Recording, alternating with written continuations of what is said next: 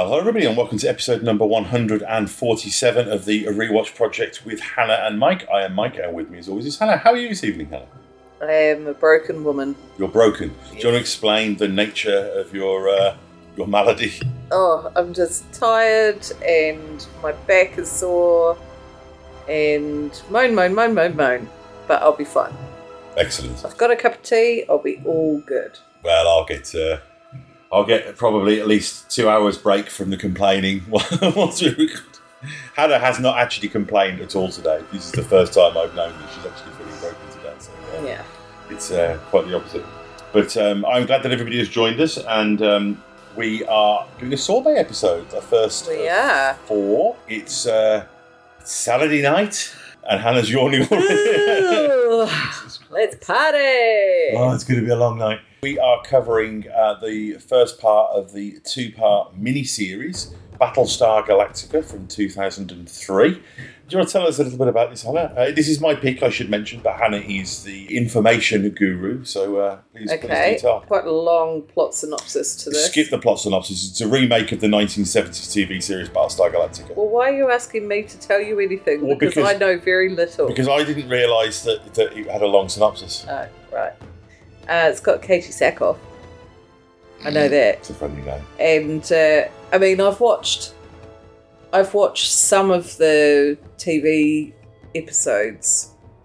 I don't know how that fits into the miniseries. I, I actually, because me being the geek, I, I, I know pretty well how you watched it because it was Hannah and I watched in one afternoon. We watched the miniseries, but it was one of those we'd had a bit of a late night the night before, so we just whacked something on the TV. This was back in Birmingham, and I don't remember that at all. I'm talking about and then uh, this was one of those shows that I watched whilst Hannah was working on her computer and side eye watching. yes, So Hannah has kind of got a sense of the first season of this show, but but this was the uh, well, who who were the creators behind this? The uh, Um, so it's written by Ronald D. Moore and Glen Larson. Um, Ronald D. Moore, obviously very well known for Deep Space Nine, um, Glen Larson is only getting a credit. Next Gen Star Trek, Outlander, Outlander, Yeah, whole whole lot of lo- stuff. lots of different things. But but Glen Larson only gets a credit because he was the writer on the original seventies TV series, so it's Right. a kind of situations. Um, and who directed this? Directed by Michael Rymer. He's a uh, Um, he's Australian. directed Queen of the Damned, the um, Anne Rice movie. If I remember He correctly. is known for Angel Baby, Battlestar Galactica, and Hannibal. Angel Baby. Do you think- Angel Baby. Do you think that's a spin off of the Angel TV series? But when he was he was a seventies and he was like, yeah, an Uh, angel baby. No, it's about two schizophrenics that meet during therapy and fall passionately in love. wow, it's like our story all over again, isn't it? Oh, definitely. But uh, no, so so it's worth mentioning that the um, this is a remake of the original 1978 Battlestar Galactica, which was really Glen Larson, who was he was a um, famous producer in the in the 80s. He was one of those people like Donald Bellisario and Stephen Cannell, you know, one of these guys who made tons of like he created Knight Rider and Yeah. um, he, um, you know, co-created Magnum PI with Donald Bellisario. He's one of those guys, and but and he was a Mormon. And the original seventies Battlestar Galactica was essentially a knockoff of Star Wars. Like it was the they talk about it on that Light and Magic series. It was the first gig that that the special effects house that Lucas put together for Star Wars did after Star Wars, Mhm. and the effects that they did were so similar that Lucas actually sued Glen Larson Really? even though it was the same people working on it. Um, but it was different. But the idea of the original series was that it was based on the Mormon exodus to Salt Lake City, but in space. So the idea of the original Space series, Lake. Space Lake. Um, so the original, so the idea of the original series was that there was this this um, robotic uh, creatures um, attacked this this tribe of humans, um, and they uh, destroyed all of their habitats, and they escaped to space basically, Hmm. and they go go on this pilgrimage to find this mythical planet of lost um, humans called Earth.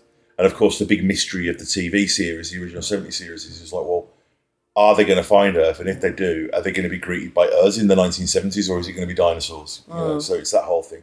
But TV this version was really controversial at the time because it was the first science fiction series to adopt that modern, darker, realistic aesthetic. Right. Um, it, the, the, the, this miniseries of the TV series is generally regarded as probably the most influential piece of film science fiction of the last 20 years.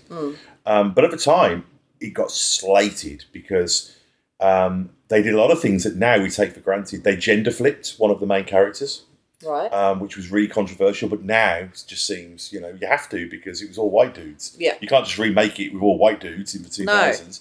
Um, and also, they changed the tone from rompy space adventure to um, kind of the West Wing meets um, Sopranos almost, you know, real, really kind of prestige. It was the first time we'd seen that prestige TV, and we can see that influence now everywhere in science fiction. And, and it did a lot of things like it's the first time we ever saw shaky cam and that documentary style filmmaking. Um, and the big, the other big change that they made though was that in this version, um, the Cylons, the villains, were actually created by humans right. and then so it was more like the Terminator AI developing uh, narrative, um, and also Developing beyond where they thought that they yeah, would. The hubris of humanity. Yeah. So there are a lot of differences, and, and also the big difference is the shades of grey. And it's worth mentioning that when this miniseries was made, they were hoping it would go to be a TV series, but when it came out, it was just this two-part um, miniseries, uh, and it was funny. I So where does the TV show fit in? Is the TV series starts imme- no, starts immediately after the miniseries. But like, did did that come about straight after? No, it was about a year and a half later because it was Right. a long. It was funny actually. I was at a um, science fiction convention in Milton Keynes, and most of the cast, You yeah, never. and most That of the cast funny. about of Battlestar Galactica. That's where you've seen those photographs of all those uncomfortable looking actresses reaching for their pepper spray. Um, and um, that was the day they all found out that it had gone to series. Right. Um, so there was this, there was this like, holy shit, we're, we're actually we're going to go back to America because we've got jobs. Let her losers. We don't need to. Fuck you, sci-fi nerds. We're off. yeah, we don't need this anymore. We don't need to be doing celebrity lap dances for. Uh, you know. But um, but yeah. So I mean, the, but the reason I've picked this is, um, you know, I've, I've Because you've been sneakily trying to get me to watch it. I've, no, no, because you've already you've already kind of seen. I it, know, but you, you No, no. It, it, Yeah. that, honestly, I mean, I, I, I'm not denying, but that's a nice fringe benefit. But I just really wanted to watch it, and also I was thinking about things that were never going to cover on the show. yeah. I wanted to do a mini series because I thought it worked well with V, and I thought of maybe doing Salem's Lot, but I think that might be. I don't No. I'm not watching Salem's Yeah. Lot. Well, no, that's well, we, we were talking about this a while Stephen ago. Stephen King. Uh, no, yeah, it- it's a TV thing from the seventies, so it's not scary. But uh, but I did You. but, but I did think I could can do that. So this just ticked a lot of boxes, and I thought uh, for those reasons it would be good. But also, it's just it's bloody good, and maybe I, if I am trying to get trick you into watching it, um, you should thank me because it's really good. um, but yes, so that's what we're going to be covering tonight. Um, and um, before we get onto that, though, quick bit of housekeeping. Um, a reminder that we appreciate email at rewatchprojectpodcast at gmail.com. And you can also leave us comments on YouTube um, and reach out to us via Instagram and Twitter, where we are at rewatchproj. That's rewatch P R O J. Also, please check out our friend shows, namely Chin Stroker versus Punter, his film, her movie, Film Bastards, Entertainment Landfill, Talk Without Rhythm podcast, and The Good, The Bad, and the Odd. And we also appreciate reviews over at Spotify and on Apple Podcasts. Uh, Anna, do we have any feedback? We do. Okay, on our the finale of season six of Agents of Shield, Jack Dub says, "Nice choices for the sorbet episodes. I have a question for you, for both of you. One that I've waited an entire season to ask."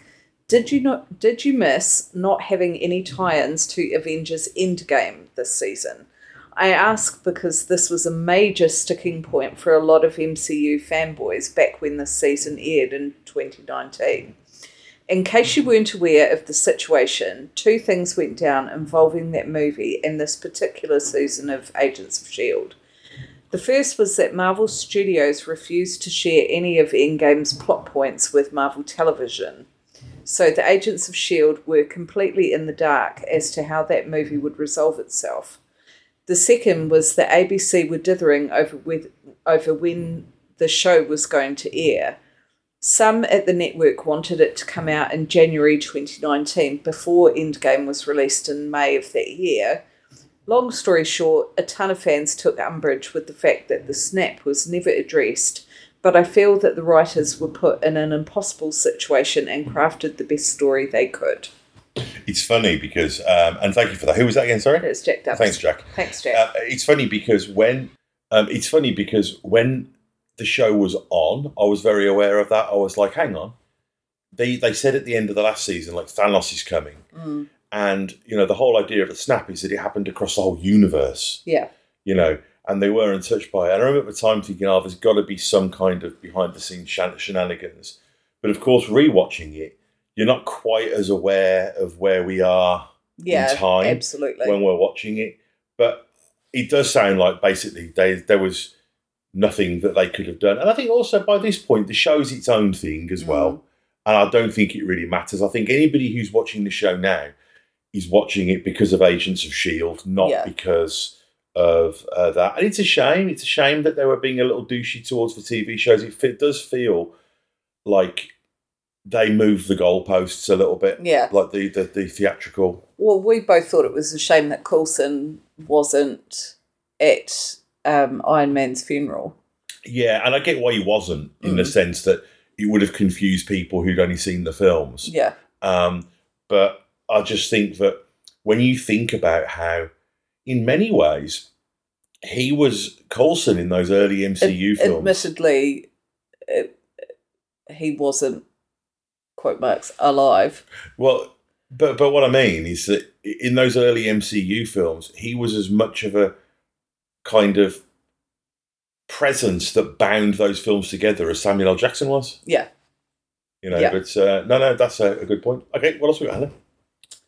Sorry, I was just thinking about that. Thanks, Jack.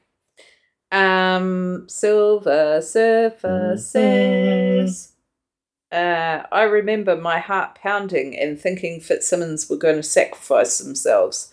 Such great tension during that scene. I Mhm. was upset May didn't get a warrior's death at first, but after season seven, I am happy with that decision now. Yeah, it's funny. It's if there was going to be a character who was going to go out like that, Guns was like- blazing. That's why, like for example, blazing. like uh, Hannah and I are like a lot of people, we're watching season three of Star Trek Picard at the moment, Mm, and I've got a feeling Worf's going to get a warrior's death at the end of the season.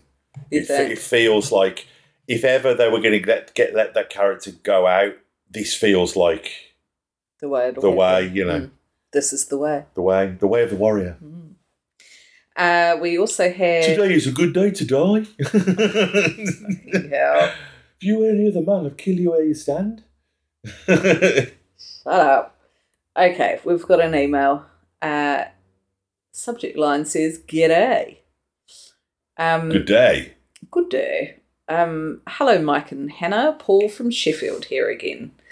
Loved your season six coverage of Agents of S.H.I.E.L.D. Although it deals with some weighty stuff, I like that it is kind of a breezy season and things aren't quite as constantly dire as they have been the last few seasons. It's a breezing. A breezing. Uh, I think Mike is right on the ball that knowing for sure they had another season gave them the chance to kind of chill out a little Mm. and just enjoy the characters and situations. Loving that the rhymes keep popping back up too. Um, looking it's Mac. It's like uh, there's something about the word Mac that makes you want to Attack. yeah, yeah. uh, looking forward to your Battlestar coverage on the Sorbet Oh, well, you won't have to wait very long. Yeah. I haven't really heard people discuss that show, and I assume it is a favourite of you guys as it is so in your wheelhouse. How are you getting on with X Files, Hannah? Have you got into season three yet? If so, what did you think of the end of season two and beginning of season three? Oh, it doesn't spoil anything, does it? no, no. Okay. Um, that's when the show really takes off, in my humble opinion. Do you have a favourite episode so far? Cheers, Paul. Um, we are not into season three yet. We're not far off. Um, what episode number are we I think to? we're about episode eighteen or something like that Okay. season two. Um, we kind of stalled uh, purely because we've been so busy. Um, I mean, uh, we've recorded less podcasts as well. yeah, we've, just, um, we've done less of everything except um, sleeping and work. Actually, we've done less sleeping as well. um, Mike has a month of really busy stuff with work, um, you know, events and things like that. And well, your work's my work is busy basically from January to May um, or January to June it, because I deal with financial reports and um, it's like to pull the curtain right back. I'm working tomorrow. I'm working all next weekend. Um, the opportunity, like I haven't been finishing till sometimes eight eight forty five at night. Um, and, and even when which, we do have free yeah, time, we're doesn't sound so late, but equally, I've still got children to wrangle, um, dinner to cook, all that kind of stuff. So once all that's done and I've my finished feet work, to rub, fuck off. my slippers to fetch. you you're gonna get brained soon. with by my with my slippers. I don't have slippers, by the way, listeners. Um, to you and know. if I touched his feet, he'd probably melt into a puddle of horribleness I'm because he hates his feet being touched. Um, TMI, Hannah. TMI. Well, you're the one that brought it up. Um, and uh, yeah, so uh, yeah, it just we haven't really been um watching a lot of TV to be honest. We've we've watched like one episode of things, and then I've, it's been everything I've been able to do to get to bed and not pass out. Yeah, yeah. Um, We've been very time poor recently. yeah. So um, we we will get back to it. We we watched an X Files not that long ago. Well, it's funny. The X Files has become our um, if in doubt show. Yeah. If in doubt, whack it on show. And, Mm. and because there's so many And, episodes, you can. you did put me off a couple of times because you seemed to remember that the episode wasn't so great that we were about to watch, and you were like, "Are you sure we can't skip any?" And it like that sort of kills my buzz in terms of wanting to watch Yeah, it. yeah, You know, so um, Well, we're over the hump now. yeah. Well, just keep that in mind if it comes up in future. Um, yeah, so we will we will continue with it. Um, in terms of favorite episodes, um, I the one that was kind of like the I can't remember the episode. The one, uh, oh, the one where Scully's father dies. Oh, Beyond the Sea. Yeah.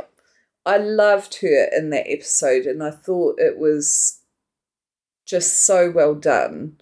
Um It was just a really nice study of grief. it it that was probably the episode that I was like, right, okay, I'm I'm invested. Like, oh, it, it can be this good. Well, not even thinking that it wasn't good beforehand, but but I cared that there was um was was it that episode that that another actress came in No, no, that was Oh. that was a that was around that time though in it, it was that episode Yeah. i mean not not i thought that was beyond uh, i thought that's when scully's father died no the episode where that cheesy british woman Yeah. came into it and i felt really protective of scully Yeah. um and i thought okay i am very invested in these characters in this relationship and watching them try to work their way through what's going on and I think the all thing that with- kind of thing. The thing so with Scully that's interesting is that I remember in the nineties the character of Scully having a really kind of powerful effect on women, and I think that I, being young and stupid, kind of just put it down to representation. Like, oh, well, it's because you know there's a chick on the show, so of course they're going to gravitate towards her. But I do think that there is, there does seem to be, and I've got no understanding of this because I'm not a woman, some kind of relatability about Scully that women experience when they watch the show. Mm. I don't know if it's a workplace thing or whether it's the kind of having to try and balance. I just think it's innate. You know, you see a little bit of yourself in her Yeah. struggle, and yeah, I I just yeah, that's when I realised that I did actually care what happened to her. Um, and then I suppose um trying to think now. Uh was it that what I don't know if it was a season break or if it was the end of a season the episode where um Mulder's sister who says she's his sister. Oh, that was about halfway through season two. yeah i i thought that was a great episode as well. And and a nice study of his vulnerability and um yeah i i thought it was really well done really well paced and acted by him.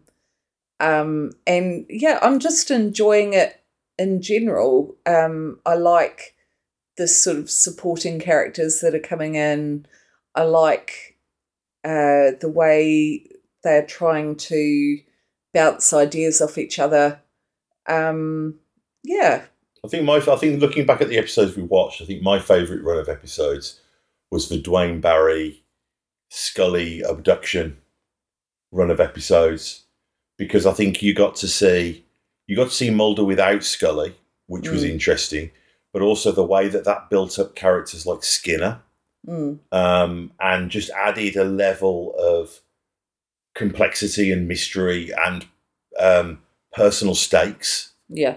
to a lot of things. I think that those, those ones work really well. But uh, but yeah, well, But like um, Skinner in that episode where Scully's trying to find where Mulder's gone when he's gone, he's gone AWOL um, because of his sister. yeah, and she and doesn't she say uh use your channels or something to get whatever information it is Oh, and he beats the shit out of that yeah, guy. yeah yeah It, it turns up bloodied at her door. Yeah. Yeah like- i just i thought fantastic he's like, oh, is it? It's just like what unofficial channel. unofficial channels yeah, um it was brilliant so um yes thank you for your email Mm, yes, that Keep was. Paul. Was that paul, Paul. from sheffield where I went to university? I will say that every time you email in. God. Paul, I'm a creature of habit. paul you paul you poor paul Paul, you, is that what you're going to say if you ever meet him? Paul, you. Mm. it's going to be an amazing exchange her, her email, read good. All Uh, right. Anything else? No, that's it. Okay, we're going to hit pause. We're going to watch the first episode of the two part miniseries Battlestar Galactica. Um, and then we will come back and we will discuss it. Good afternoon, good morning, good evening, and welcome to Film Bastards, a podcast where three friends, two of them married and two of them podcasting life partners, chat everything from new releases, trailers, news, and an eclectic mix of other film goodies. Oh, and many, many, many tangents. You can find them by searching your podcast provider or check them out on Twitter and Instagram by searching Film Bastards. You never know, you might like it. And if you don't, well, we don't really give a f- And we're back. So we have just pressed stop on the first episode of the two part miniseries Battlestar Galactica from 2003. And uh, we, we should probably have. We sort of touched on this a little bit at the beginning, but you you you have seen this before, haven't you? Yes. Well, I've seen I've seen it, but not paid super close attention. You've been in the room whilst it was on. Yeah, yeah. um, and I but I I had remembered most of Yes, this. yes. Uh, okay, I just thought it's useful to um, contextualize that a little bit. Yeah. at the beginning. But uh, but what were your impressions of watching this this evening? I really like it. Um, I think it, it. I mean, it's so un-sci-fi for a sci-fi thing. What did you explain? very well uh, to me i would i would um put it up there with like action movies like terrorist movies where they take control of something and you've got this band of people trying to get it back. You know, This time watching it- executive decision kind of thing. Well, I was thinking more. I was getting almost like Hunt for Red October or Yeah, uh, yeah. that kind of, and and the, the the West Wing, the kind of character mean, drama thing. with the military aspect, it is very Hunt for Red October, you know, and and West Wing obviously with all the presidential stuff. It it just um at this stage it's so little about anything sort of sci-fi related. And I think the There's no aliens ever in the show. no, but like the fact that Galactica as a ship is low tech, um, it sort of it makes you think that they're on a submarine rather than a spaceship Mm. as well. So there's that aspect of it, and you know, such solid performances from from all of the key actors that we've seen so far. Um, you know, just just a really compelling watch. Yeah. What about you? Well, I mean, it's funny. It only just occurred to me literally minutes ago, but this is now 20 years old. Mm. And I think that you, even watching it now, it feels completely contemporary. Like, Yeah, and what that says is that it was ahead of its time. Mm. Because I think that in some ways, the things or that we've inf- been fighting the same fight for twenty years. yeah, well, no, you, but I don't, I don't just mean no, but I mean just like stylistically as a TV show. Mm. You know, like the the the techniques. Because I feel like the, the some of the influences on this were more things like the um like the Bourne films were coming up around this time, Yeah, um, and um, films like Black Hawk Down. Mm. You know, and it was funny because I think that the language of war uh, had changed. Like before the two thousands, when you think of war, you think of either Vietnam or you think of like World War Two movies. But then we got used to seeing things like um, night vision footage of yeah, attacks on, um, you know, the cities in the Middle East and like um, head cam footage and digital footage, and you know, so the the aesthetics of war were changing, and in films like Black Hawk Down and the Bourne films, you were seeing it wasn't this stately, detached God's eye view. It was very much. Um, it's much grittier. it was grittier. It was much more verite and documentary, and um, all of the the filming on Battlestar Galactica is handheld. They don't Mm. use rigs or dollies or anything. Everything's shot, and they don't really plan the shots. They just have a bunch of camera people. They get the actors to do the scenes, Mm. and they capture the, the scenes like they're shooting a documentary. The only blocking that they do is to ensure that the camera operators don't accidentally catch the other camera operators. That's Yeah. the only thing that they do. But besides that, they don't plan. They just they, they rehearse the scene with the actors, and then they just get in there and film it. Mm. And um, that seemed that seemed revolutionary. So I remember when this this show first came out, people were just like didn't know what they were watching Yeah, and just odd little things like um, there's a shot early on where something explodes and you're in space and it's like the debris hits the camera and Yeah. knocks it off tilt but obviously there's no camera because it's cg Mm. but the idea of using camera perspective in cg shots but actually having the cameras react like the idea of having a camera looking like it's mounted on something that's Well, cg it makes it almost like a documentary. yeah, well, it just seems really odd, and like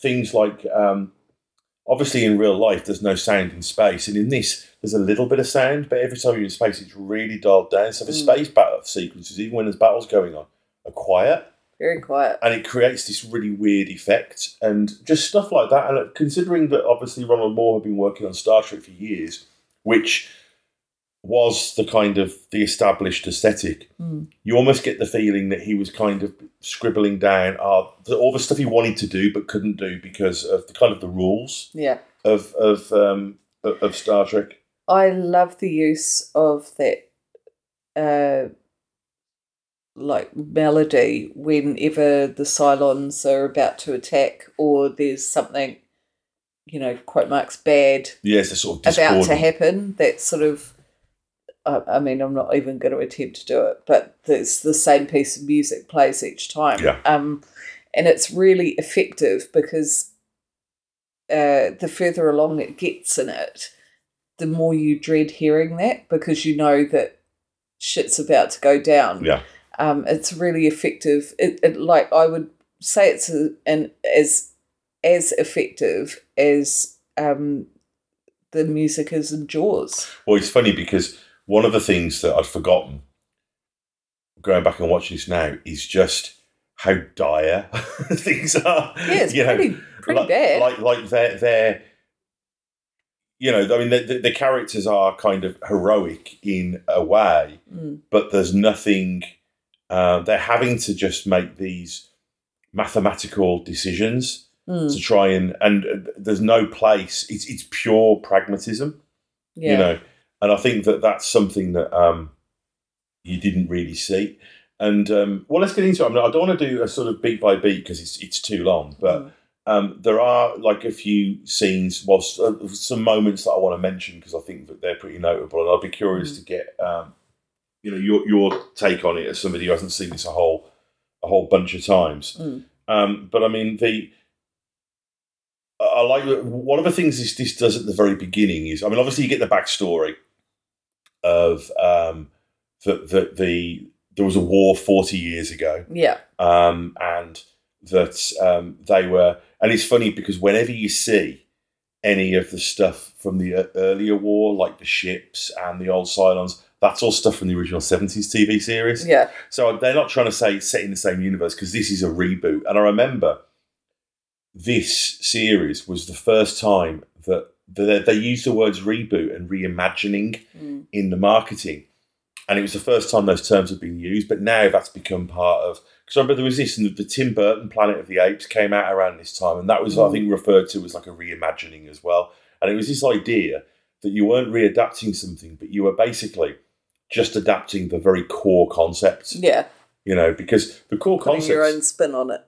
yeah, and and the, the the core concepts of the original Battlestar Galactica on paper was an incredibly dark concept, but because it was the seventies and it was in the wake of Star Wars, Mm. it was all super fun. Like, um, there's a kid in it and he's got a robot dog. You know, that's what the seventies show Very was. you lost know. in space. Yeah, and and, and, and it, it's a great show for what it was. I mean, it was very um, impressive on a technical level, um, but you know, the tone is. I mean, the original seventies Battlestar Galactica tonally had as much in common with like the Love Boat and you know Fantasy Island and all Mm. Heart to Heart and all those shows that were on. Probably lost in space. Yeah, yeah, well, yeah, and, and all of that kind of thing.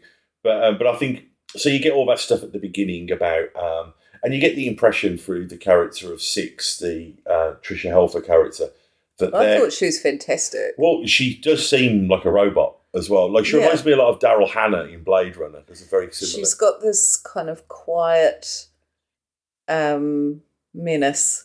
but there's a there's a there's layers to it though. Yeah. Like she seems curious and kind of emotional, almost like she doesn't know how to be. Mm. You know, she's got all this like they they've, they've, you get the feeling that the, the Cylons have gained some kind of sentience. Like she talks about God, like they've had some kind of spiritual awakening. Mm. but then she's not able to process it and doesn't know right from wrong. Do you ever or, find out how they came to Yes. evolve? Yeah, yeah. I mean, the one thing that's worth mentioning to anybody who hasn't seen the show is that it, it does have an ending. It's a sh- it's a very short show. I mean, there's only four seasons. The first season's got like eight episodes. But you it. don't find out in the miniseries. Um, I can't remember. You get quite a lot in the miniseries, um, but because they obviously they didn't know they were going to necessarily they were going to get more. Um, but there is, I mean, again, this was around the era. Um, of, it was a little bit before of Lost and those shows. So there is, we were we were moving into the era of the mystery box, Mm. you know, and there is. You'll see by the end of the second episode that there's several very specific mysteries um, set up. Um, and then, then the next sequence that you get, and this is something that existed before, of course, but I think this show really solidified, is the introducing the spaceship through the following a character walking around and then another character walking past them and then we follow them Yeah. and we get introduced to all of the characters, but we're also getting the news reporter giving us the exposition, but we're also getting the geography of the ship. So it's a very economical piece of filmmaking that shows off the mythology of the show, shows off the fact that And again, watching it now, just how impressive the sets are. Like all the sets on this show are Mm. really fucking big. And we were used to, you know, TV shows where, you know, it was the same one corridor that they'd flip and redress. Whereas you get the feeling that they, they spent a little bit of money on Mm. this. Uh, I did I did have to not laugh, but I thought it was quite signposty some of the conversations to get the uh you know genesis of the character you know like uh the conversation that starbuck and adama have um when she's in the brig and oh, about his brother. yeah, yeah, and you know, like it's sort of it. It's not like well, as you know, two years ago, Yeah, yeah, blah yeah. blah blah, but it comes out in the oh, how long's it been? Two years. Yeah, yeah. Oh, it feels like only two months since the funeral. Yeah, yeah. Uh, blah blah. Oh, my dad. Oh, well, who was he to me? You know, it was as- as a- very like As- okay. As, an old, partially deaf person, I kind of appreciate that. I I I appreciate not having to figure shit out sometimes. Um, but yeah, that, that technique you would see a lot not long afterwards. Like the um, Serenity, the Firefly movie, starts exactly the same way Mm. with people walking around the ship and following this person, and yeah. you know, it, it just means that you can cover a lot of ground in one go. Mm. Um, so you know they get decommissioned and all that, and you learn a lot about the characters through their interactions as well, which I think is nice. So, what were you saying about you as a fifty or an old? Oh yeah, I appreciate having shit just laid out to me really simply. Yeah, yeah. You know, I don't have to work for it. Oh, I, d- I don't think it's done in a kind of in that horrible, like I said, like that horrible. Well, as you know, Mm. my blah blah blah died on the, you know, whatever. Um, but it it's just something that I suppose, uh, in anything good that's come out recently, I haven't noticed it, but I did in that. Yeah, and I think the other thing as well is is that there's such a. I think it's a case of writers picking their battles because there's so much information that has to be conveyed. Yeah. uh, about the universe, about not only you having to cr- create this current history of this whole universe, you're having to also cover the prehistory. Mm. Um, so I just think there's a point where I think that they just figure they'll give the audience a break on certain things. Yeah. So I think I think that, and I think it's a smart move. Is let's just be really clear about all the interpersonal stuff. So all the stuff we've like the executive officer with Tigh about his wife Mm. and how he and um, Kara Starbucks um, insubordination and the Mm. sort of tempestuous relationship between them. I think that making that stuff really clear is probably a good idea Mm. when you consider all of the other stuff they've got to they've got to get across. I um, get um, Gaius and uh, Dr. Bashir. Everybody does. Star Trek. Everybody Oh, does. confused. Uh, Alexander Siddig uh, is basically a Indian version Yeah. of. Um, They're so similar. they've got the same voice. They've both they've both worked with Ronald Moore. They've both been in Star Trek. Mm. You know, it's just because the guy who plays Baltar played Picard's dad in season two of Picard. you know, when they had all those flashback sequences. Oh, yeah, yeah. And uh, and when he was in the when people saw screenshots of the guy from Battlestar Galactica in the Starfleet uniform, people thought it was Baltar. uh, Thought, thought it was Bashir. Yeah, yeah. They were like, "Oh my god, Bashir's back and he's, he's aged really well." It's like no, it's, it's, it's, a, it's a different actor. But there's definitely a type. There are definitely types of actors that Ronald Moore likes.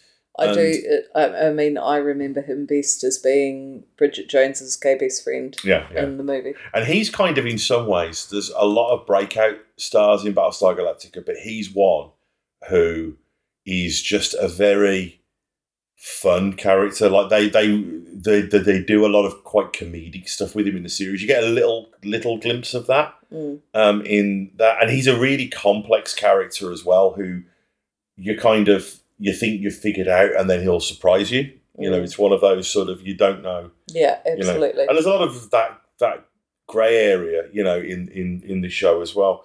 Um, I mean, he's awful.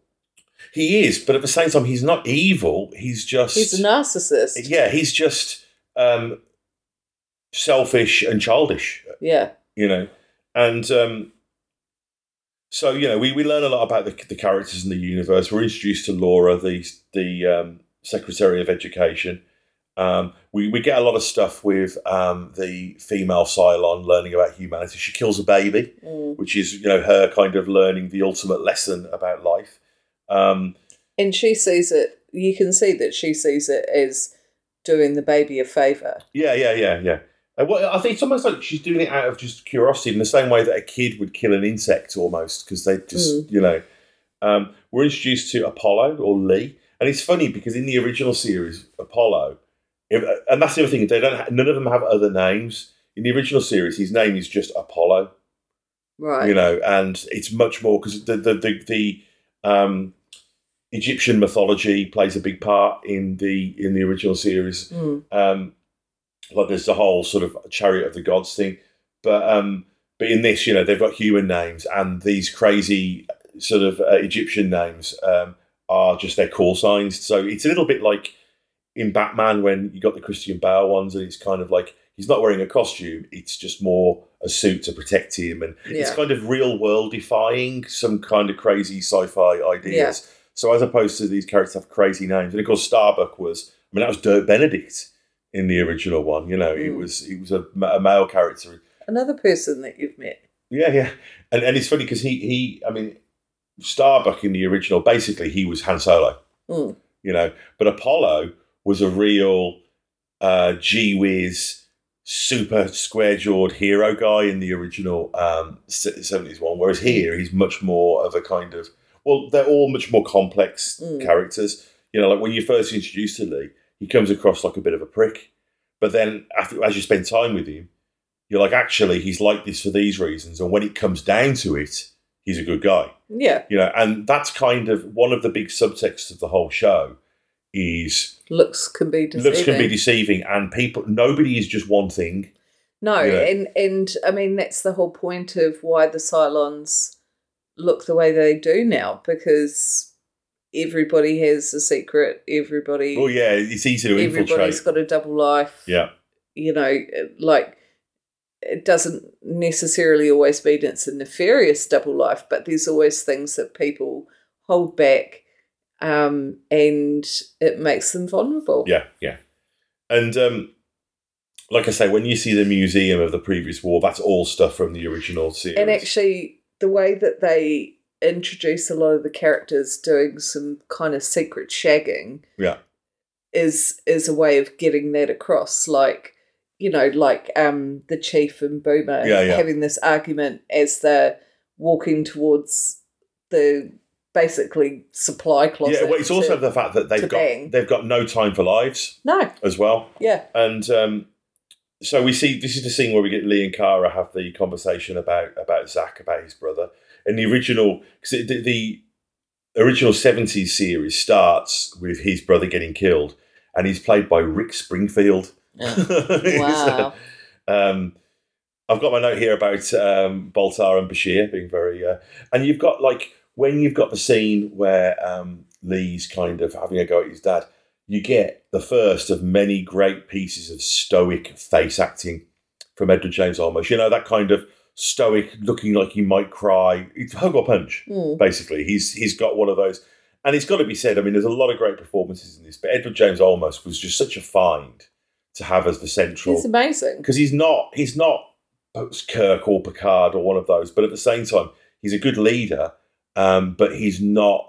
Um, again, complex, complex. You know, He he was great in Agents of Shield as Yeah. well. He like he just brings that gravitas, no matter gravitas what, is the word, what it? role he's playing. um, we see Six telling Baltar about what's going on, uh, and she, she she basically uh, you can sum up his character by saying Weasley self Weasley self deception, and it's that thing that people do when you know you've done something shitty and you're trying to justify it. You're like, well, you know, I, I was only doing that because of this. He's Mm. like doing that on like a grand scale. You know, Yeah. I mean, he was doing stuff out of ambition and idiocy and greed. Of course. Um, and because a pretty lady wanted to have sex with him. Yeah, but he's, um, oh, oh, you know, He was rightly- thinking with his nether regions Yeah. and he is not the first person. But but he, he's completely horrified when he realizes what's actually happened. Yeah. But mainly horrified from a That's because the blood's in his brain. I'm gonna, yeah. but he mainly just on a I'm gonna get in shit for this. You know? Yeah. and um, and Six talks to him about how he has to take responsibility for his actions as well. And she says, and this is the first tease of one of the, the early mysteries of the show, that she says that there's six models, uh, sorry, 12, 12, models, yeah. and she's number six. So there's, uh, there's 11 other infiltratable Cylons Mm. out there. Yeah. Uh, and that if she dies, she's basically goes back up onto the cloud and is then fired back out. And it's funny as well because a lot of the sci-fi stuff they have here is very contemporaneous to stuff that was going on. Because rewatching it now, I was thinking, God, they really do hammer home the whole network uh, thing. Mm. But the idea of networks and the idea of analog um, and closed networks and firewalls weren't something that non-geeks really knew about Yeah. then. So they kind of have to explain it. And I know, think they do a really good job of explaining it in a really interesting way of of bringing it about and and well, they actually say later on in the show, um, they refer they refer to what the place where they get uploaded to as the cloud, Mm, and that was the first time I ever heard that term. yeah Uh, I mean, because again, twenty years ago, and talking about uploading to the cloud, that's pretty cutting edge shit for, Yeah. for then. Um, the, again, I they, only just started using a mobile phone regularly twenty years ago, well, yeah, yeah, and it's cool as well. and I still texted in capitals. One, one of one of them. I'm glad you stopped that. I think I was in trouble. But the um, well, I, I probably am. But, but Uh. I'm just in trouble in lowercase. um, one nice little geeky thing is because I, I am really nostalgic for the original 70s series. I watched it as a kid. I remember it, was on TV around the time we got our first video. So Isn't this the one that that you rented from the mobile I bought library? X Rental. No, it wasn't a mobile library. It was just a video library. Oh, but, but, uh, didn't they sell it to you Yeah, yeah, because yeah, you're yeah. the only one that bought I, it? I, I kept renting it over and over and over again, and, Yeah. and my, my dad convinced them to to sell it to me. This is before you could buy pre-recorded videos, so it was quite a big deal. what um, a nerd! But uh, but uh, oh, I watched the hell out of that. But um, so I've got a lot of nostalgia for that show, and the thing that's cool is that all the stuff's updated, but the older antique versions of the Vipers that they use are the ones from the '70s series. But because they're the non-network ones and the only ones that work, it gives the show an excuse to do a little bit of kind of a callback to the original Mm. series. But again, if you're not familiar with that and not being swept up in the nostalgia, it makes narrative sense because of just the whole, um, you know, the whole network to network Yeah, or not to network absolutely. thing. Um, one other thing that I like as well is that the ships are the Cylons. Like in the original series, uh, there were like these robotic things, you know, shiny metal, like Mhm. like the sidekicks that you see she's got at the beginning. They're like Yeah. that. Um, but when they're in their ships, they're just in their ships. The Cylons are just flying them, you Mm. know. But in this, it's like, well, if they're robots, why would you have robots flying ships? You just make the ships the robots. yeah, So the idea is, is that the spaceships are just flying Cylons, basically, that Yeah. look like spaceships, and that's a really nifty kind of idea. yeah, absolutely. And of course, it's funny because I mentioned that Glen Larson created Knight Rider. Obviously, the Cylons in the original had that red light that goes across like that, yeah, yeah, and he was a great recycler. So when he did Knight Rider, he just gave them the Cy- gave the car the red Cylon thing Yeah, at the yeah. front, you know. So it's, it's funny watching it now. There's a lot of people who would probably watch this version and be like, "Oh, that's from Knight Rider." It's like, well, no, it's kind of the other way around. I remember the Knight Rider car coming to Palmerston North. Oh my gosh. It was quite the queue. Most exciting thing that's to this day that, has, that has happened. Um, I I really also want to mention um, Mary. Is it Mary McDonnell or Mary McDowell? I can never remember her name. Um, Uh, who plays Laura. Um, she's really fantastic in this as well. Um, because I mean, obviously, early on in the episode, she learns that she's got cancer. You know, Yeah. so that so that's her sort of Mary McDonnell. Mary McDonnell. Uh, Probably most well known for Dances with Wolves. That was her her big uh. Um, I've not seen Dances with Wolves. I remember her as the mother in Donnie Darko. Oh yeah, of course. And it's funny. great in that. I, I remember um, w- when um, this show was on, um, they did these 10 minute behind the scenes video logs. Uh, and that was a real cutting edge thing at the time where they go behind the scenes. I remember seeing an interview with Ronald D. Moore, and he was saying that when they were writing it, they were writing it and they were like, I really see like a Mary McDonald kind of actor. actor. Mm. And then they were like, well, should we see if we can get her? and they were like, and they said they're amazed when they did.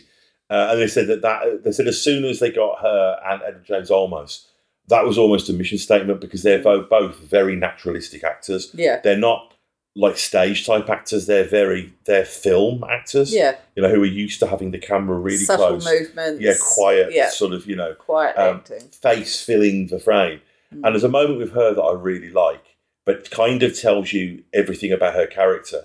Mm. Is the bit where the pilot on the ship is handing her that bit of paper and he's reading it. And his Oh, hands yeah. shaking, and she just puts her hand on his hand and just settles him. Yeah. And that's a really nice kind of character beat that Mm. shows her. And there's another beat later on where she's been sworn in and she's speaking quietly. And, I, and she catches herself and realizes that she sounds dour. Mm. And she composes herself and just starts saying it assertively for everyone else's benefit. And there's just these moments where she's kind of doing the right thing, but she also, she is a politician Mm. and she understands the power of appearance and Yeah. and doing that. But you do get the feeling that there, it is genuine.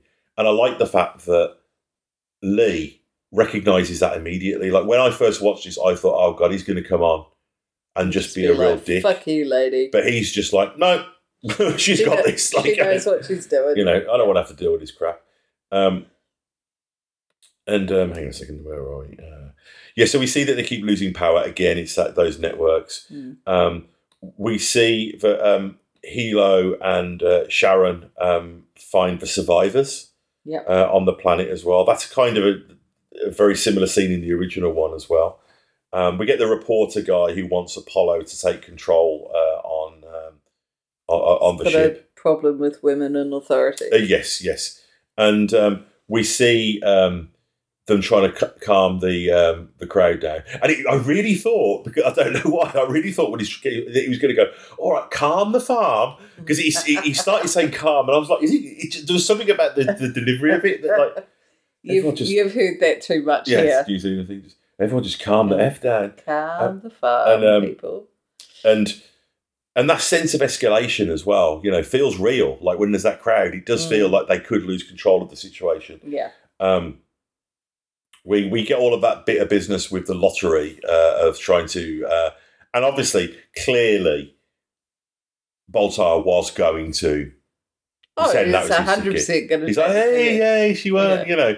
But uh, yeah, I, I like the first thing he says is, "I haven't done anything." yeah, yeah, yeah. It's And, like, uh, yeah, you were thinking about it. And uh, this is where I've got my note about how Laura pulls herself together halfway through the swearing in.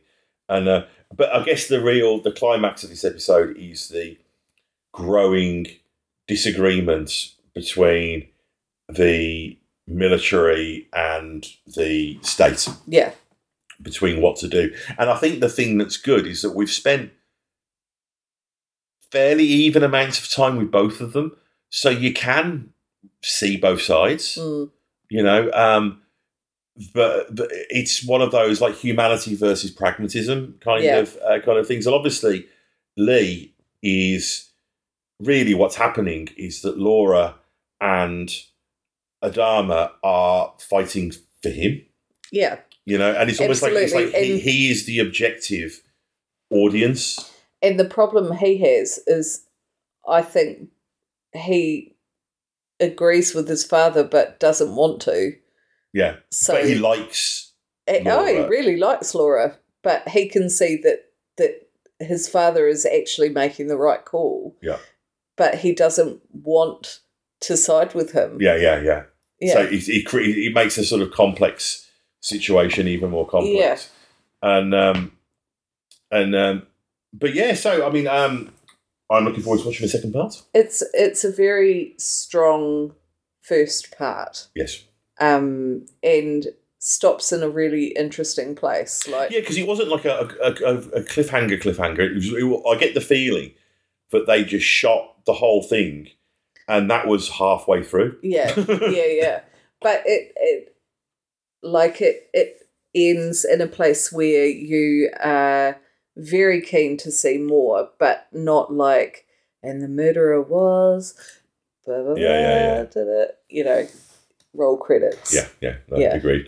Okay, well, we will get to that uh, very soon. Uh, a couple of quick reminders that we appreciate feedback at rewatchprojectpodcast at gmail.com or, uh, well, and or leave comments on our YouTube channel. Check out our friend shows Apple Podcast uh, and iTunes reviews, and Instagram and Twitter at RewatchProj. Uh, that is us for now. Goodbye. See you later.